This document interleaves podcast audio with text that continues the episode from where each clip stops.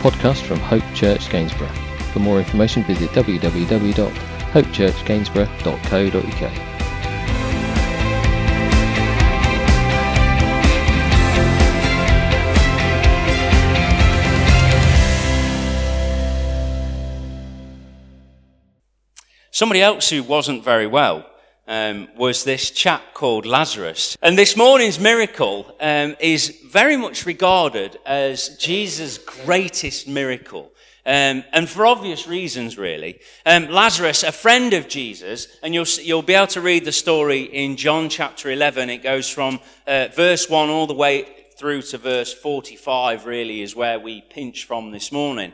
Um, so rather than sort of have 45 verses, um, and, and I already felt like I needed to give you a story to wake you up, I feel like you're almost with me now.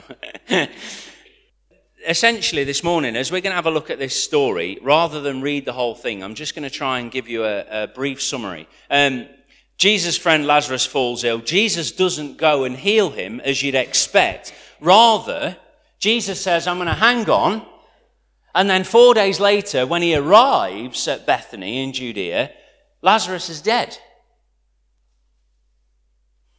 So it's gone from Lazarus being ill and Jesus being told, and obviously at that point would have been told, I would imagine, the gravity of the situation. And Jesus decides that the best thing for me to do is to hang on.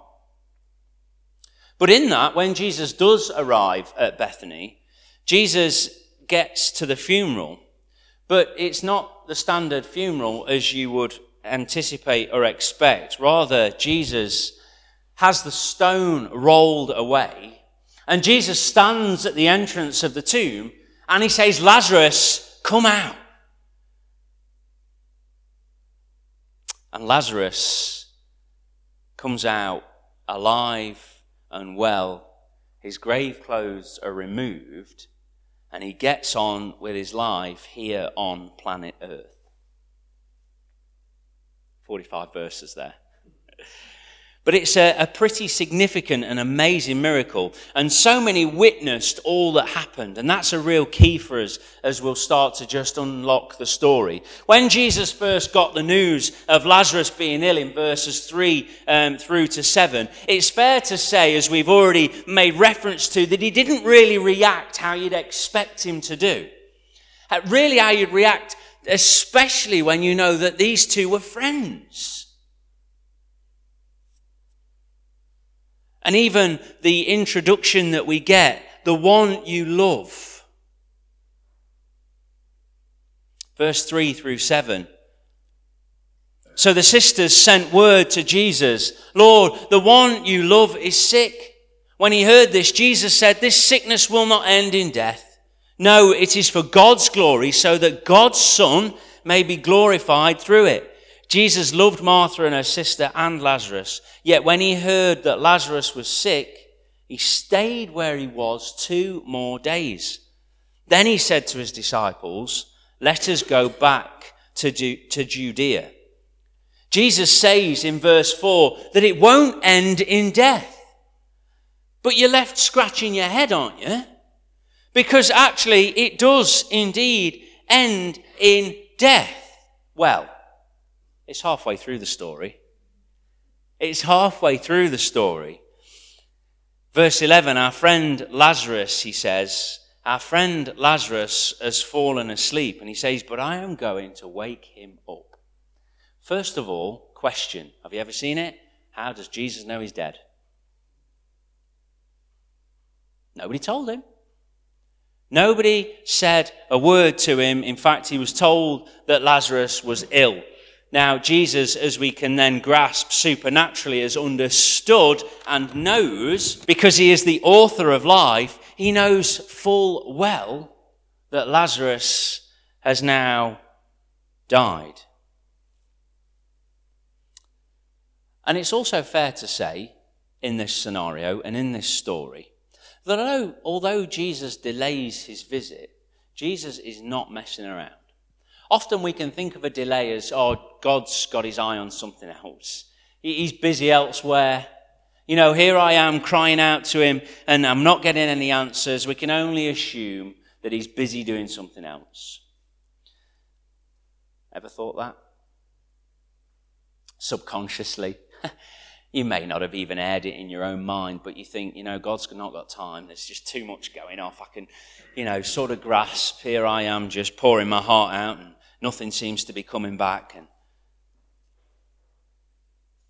But in fact, his delay in this story benefits every single person in the story. Isn't that amazing? And we'll start to unlock that now. Every single person benefits from Jesus' delay. But at the point, let's just make this clear, they could not and wasn't possible for them to see it. Ever been in that situation? Lord, I need it and I need it now because otherwise I am going to be in a mess. Listen, you don't understand the gravity of what's going off here, but if you don't come now, Jesus, Lazarus is going to die.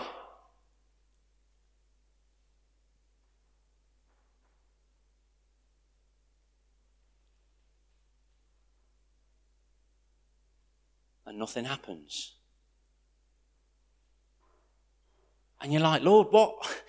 Are you not listening? Have you stopped caring? Why would you not be coming now? How long are we going to wait? So much so, we've waited that long, you're now at the funeral.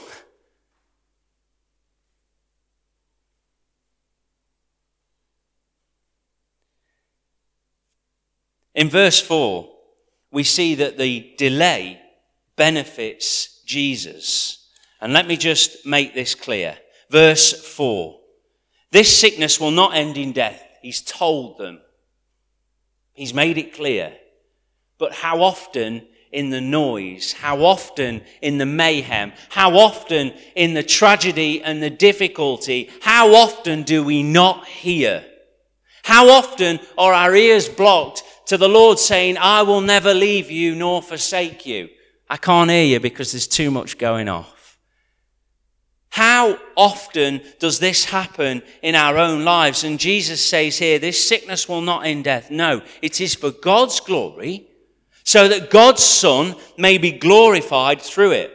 Verse 25 also we see the benefit then to Jesus and to his ministry. Jesus said to her, I am the resurrection and the life. He could not have made that any clearer unless Lazarus had passed. He couldn't make it any clearer. He had to make very clear who he was. And he said to her, I am the resurrection and the life. But also the benefit was there for his disciples. Verse 15. Have a look at that. Verse 15 then says, And for your sake, as in the disciples, and for your sake, I am glad I was not there, so that you may believe. Let us go to him. Let me just read the start of that verse. So he told them plainly, Lazarus is dead. And I'll read the latter half again. So that you may believe, let us go. Jesus, your friend, who you said we were there, is not going to end in death. Your friend is dead. And now you're saying, so that we might believe. Might believe what? What are we believing? because this is now a terrible situation. If you now know that Lazarus is dead, we're in a bit of a mess. And not only that, the disciples, they did not want to go back to Judea. They did not want to go anywhere near Jerusalem. The reason being that they'd just been ushered out of the place. They tried to stone Jesus. Only a few days, weeks earlier, Jesus was being literally rounded up to be stoned. They had stones in their hands. And the disciples are like, let's not go back there. In fact, let's not go back there. He's dead anyway. Yeah? Let's not go back. Thomas, bless him, uh, he, he, exercised a tiny bit, exercises a tiny bit of, um, what do they call the word? Loyalty. Um, but his faith is, well, it's slight. Uh, then Thomas, verse 16, um, said to the rest of the disciples, Let us go, that we may die with him. Thomas, mate. You ain't been listening, have you? Anybody else like that? I, I put myself in that. I am in that category so often. Yeah, let's go. Woo! I've not listened to anything you've said. What are we doing? So his disciples were about to understand and were about to see, so the delay brought benefit to them. And then lastly, well, not lastly, because of course Lazarus and his family, well, they received the full benefit, but uh, the penultimate, is that right? Verse 45, um, as we get to see here, the Jewish onlookers benefited greatly from Jesus' delay. And Alistair brought out a story this morning um, about the um, triumphal entry which again points out how the benefit to the Jewish onlookers was huge. Let's have a look at verse 45. Therefore, many of the Jews who had come to visit Mary, remember they were at the funeral, and had seen what Jesus did, put their faith in him. How could you not?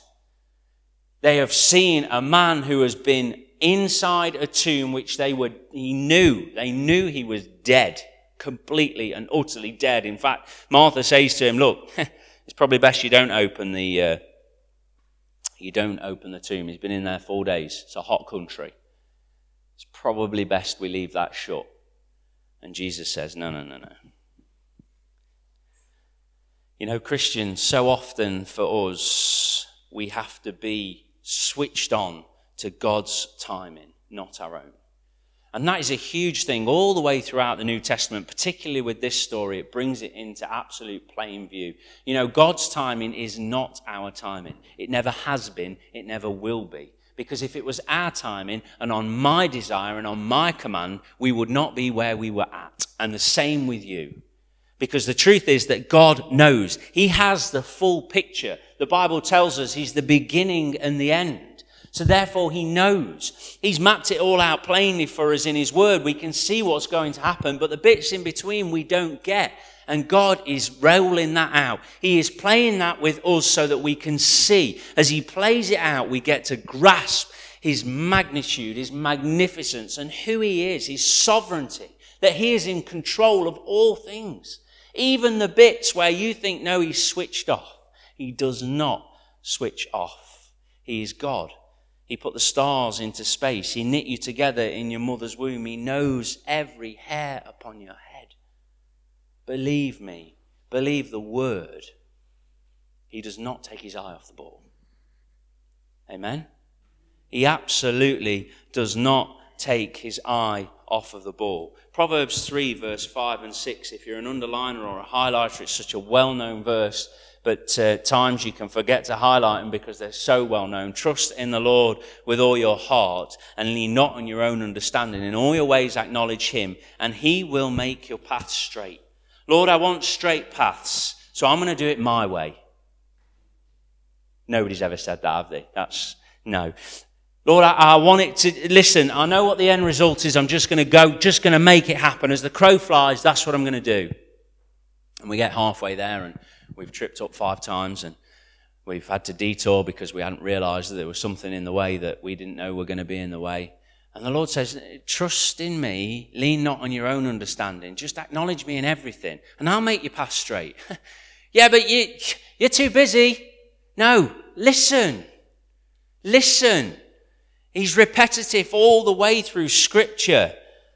Trust in him, lean not on our understanding. And the other thing that we have to realize with the way that the Lord deals with us, and, and I guess this is sometimes avoided by preachers because, well, I think you have to, there's a, a level of maturity to it that actually God brings these things into our life to grow us. Who'd have thought that?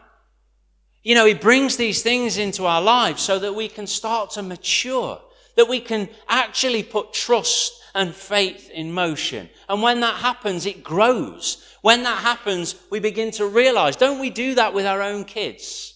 You know, I say to Hugo, jump, and he will jump. I say to Jack, and he questions it. He's like, you've dropped me before.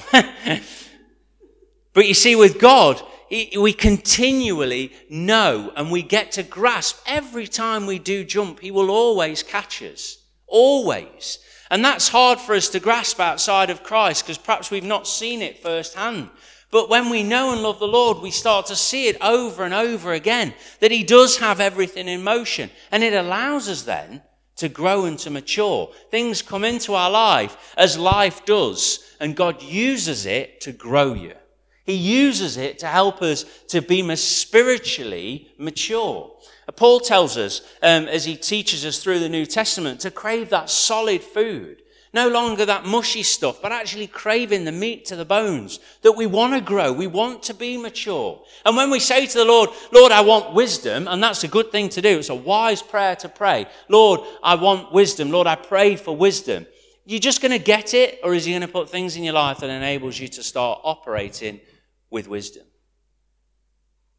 This is, this is all about growing up. And it's all about stepping into what God's got for us and being fully assured that He is in full control. And that requires faith. It requires trust to know that God has got it. And even in the bad times, and, and let's just nail down into this situation and scenario, this life event, it doesn't get any more desperate, does it? Does it get any more desperate? Jesus attends a funeral. There are loads of people there mourning with Mary and Martha. The sadness is such that Jesus himself, it says, Jesus wept.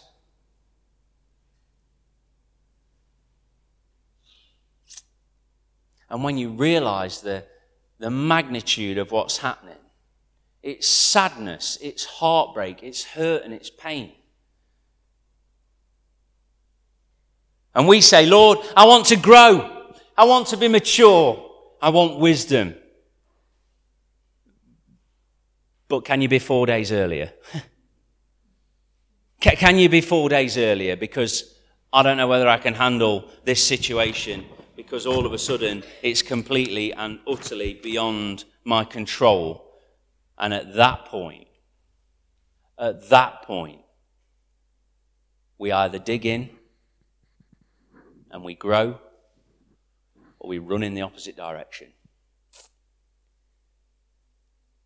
Jesus, as he gets to Bethany, he's greeted by the sad news. And as we've said in verse 35, he weeps himself. He weeps, you can imagine, because the sadness of humanity, so caused by our choice in that garden where we decided to go our own way, and then sin, the curse of sin, is upon humanity and those that we love. The inevitable is to happen unless the Lord returns. Amen. But Jesus, well, as he comes into this situation, his weeping passes and the joy comes because Jesus came to bring life. As he approaches the tomb in verse 38, he asks for the stone to be removed. That's important. We'll get to it. And this happens, and then Jesus then prays in verse 41 and verse 42. So in uh, making uh, fully aware to those around him that he's praying so that they can hear and they can understand. And then Jesus calls into death. He says, Lazarus, come out in verse 43. And of course, what else could Lazarus do? Dead as he was. What else could he do? When the author of life shouts into the tomb, what is he going to do? He is going to come out. And Lazarus comes out, grave clothes still on. Can you begin to imagine the shock and the awe in that situation? It's unimaginable, isn't it, almost? Jesus then asks them, again, very important for us, Jesus asks them to remove his grave clothes and to let him go in verse 44. Jesus, as he's told us, is the resurrection and the life. And he calls to you, and he called all that, oh, a few years ago, to me. And the joy is that he called to so many of you, and you've heard his voice. And what else can you do other than get up and get out of death and step into life? And we have that same opportunity today for those that don't yet know him as Lord and Savior, that he calls to you but you have to listen and you have to heed the call. What did Lazarus do? He didn't go, Do you know what? I'm going to stay here. It's lovely in here. Surrounded by death and, and that. Of course he didn't. We laugh, but isn't that what we do? Sometimes it takes so long to realize and to understand the joy and the benefit of the gospel that God has given us life through his son Jesus Christ that we can miss it and we can say, no, I'm happy in my grave clothes. I'm happy in here. It's great. Lazarus heard. He stepped forward.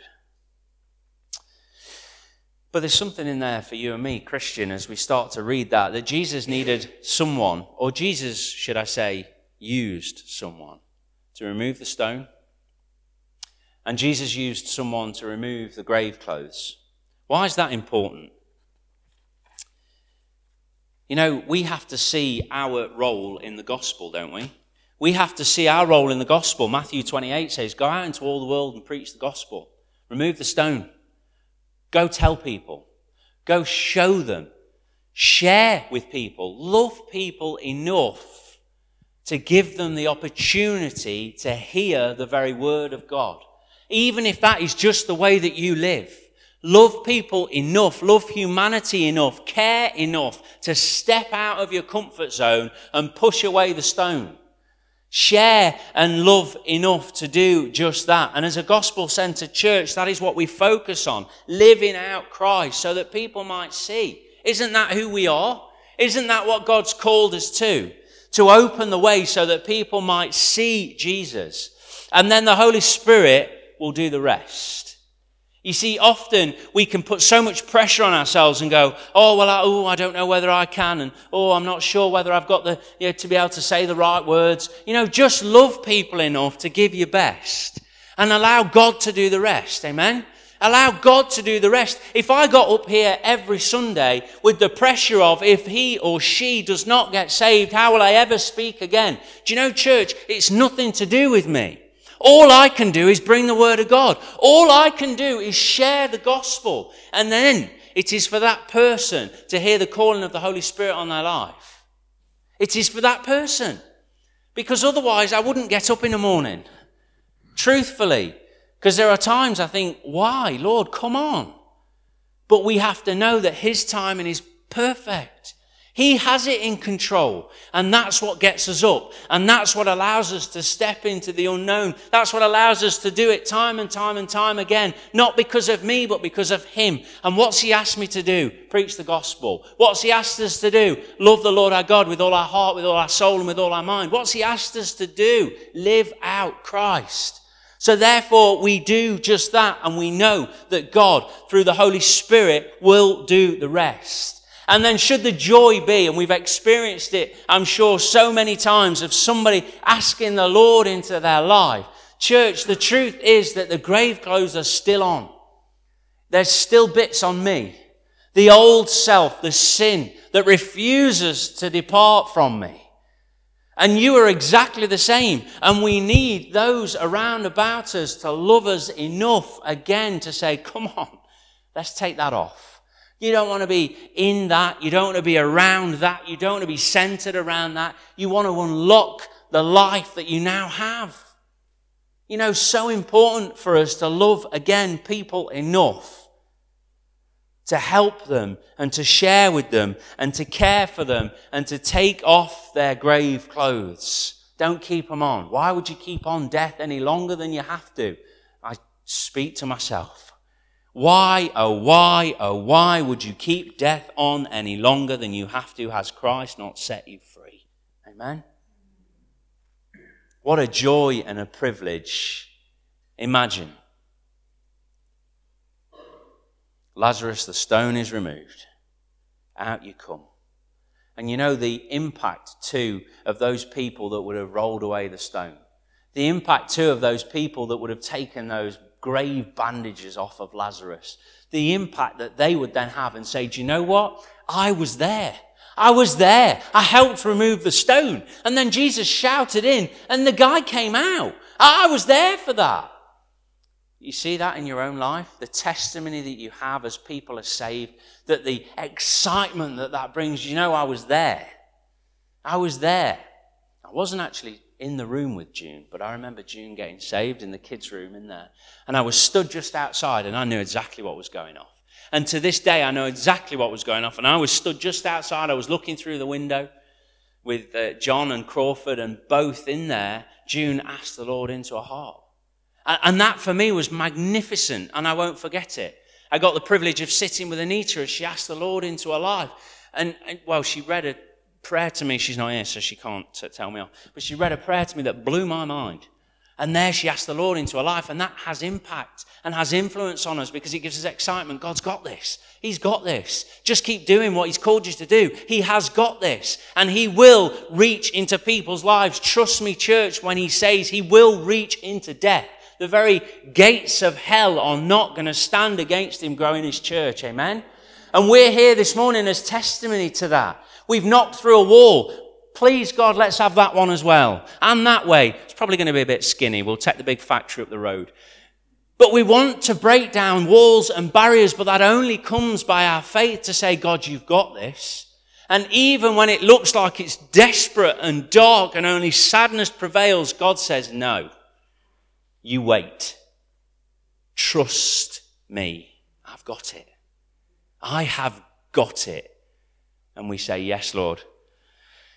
I'm listening. I hope. You know, it's a great privilege that we have as a church to be able to share, and a great privilege that we have to be able to love.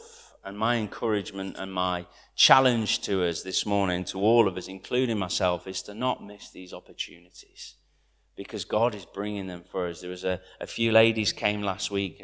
Um, and these are people that need praying for that come into the service and you see them and you maybe only see them once or twice and they're here perhaps on a Tuesday. People that just passing in and out. You know, as a church, there's maybe 150 people footfall during the week. That's a lot of people. You might know 40 of them.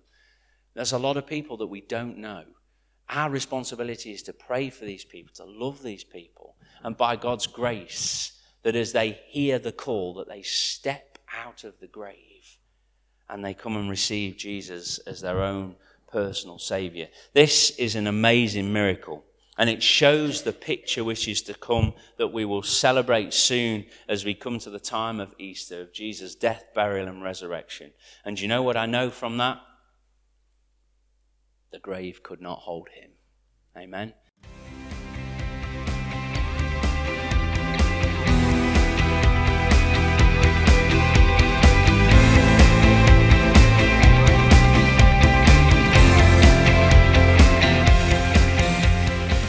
This has been a podcast by Hope Church Gainsborough. For more information, visit www.hopechurchgainsborough.co.uk.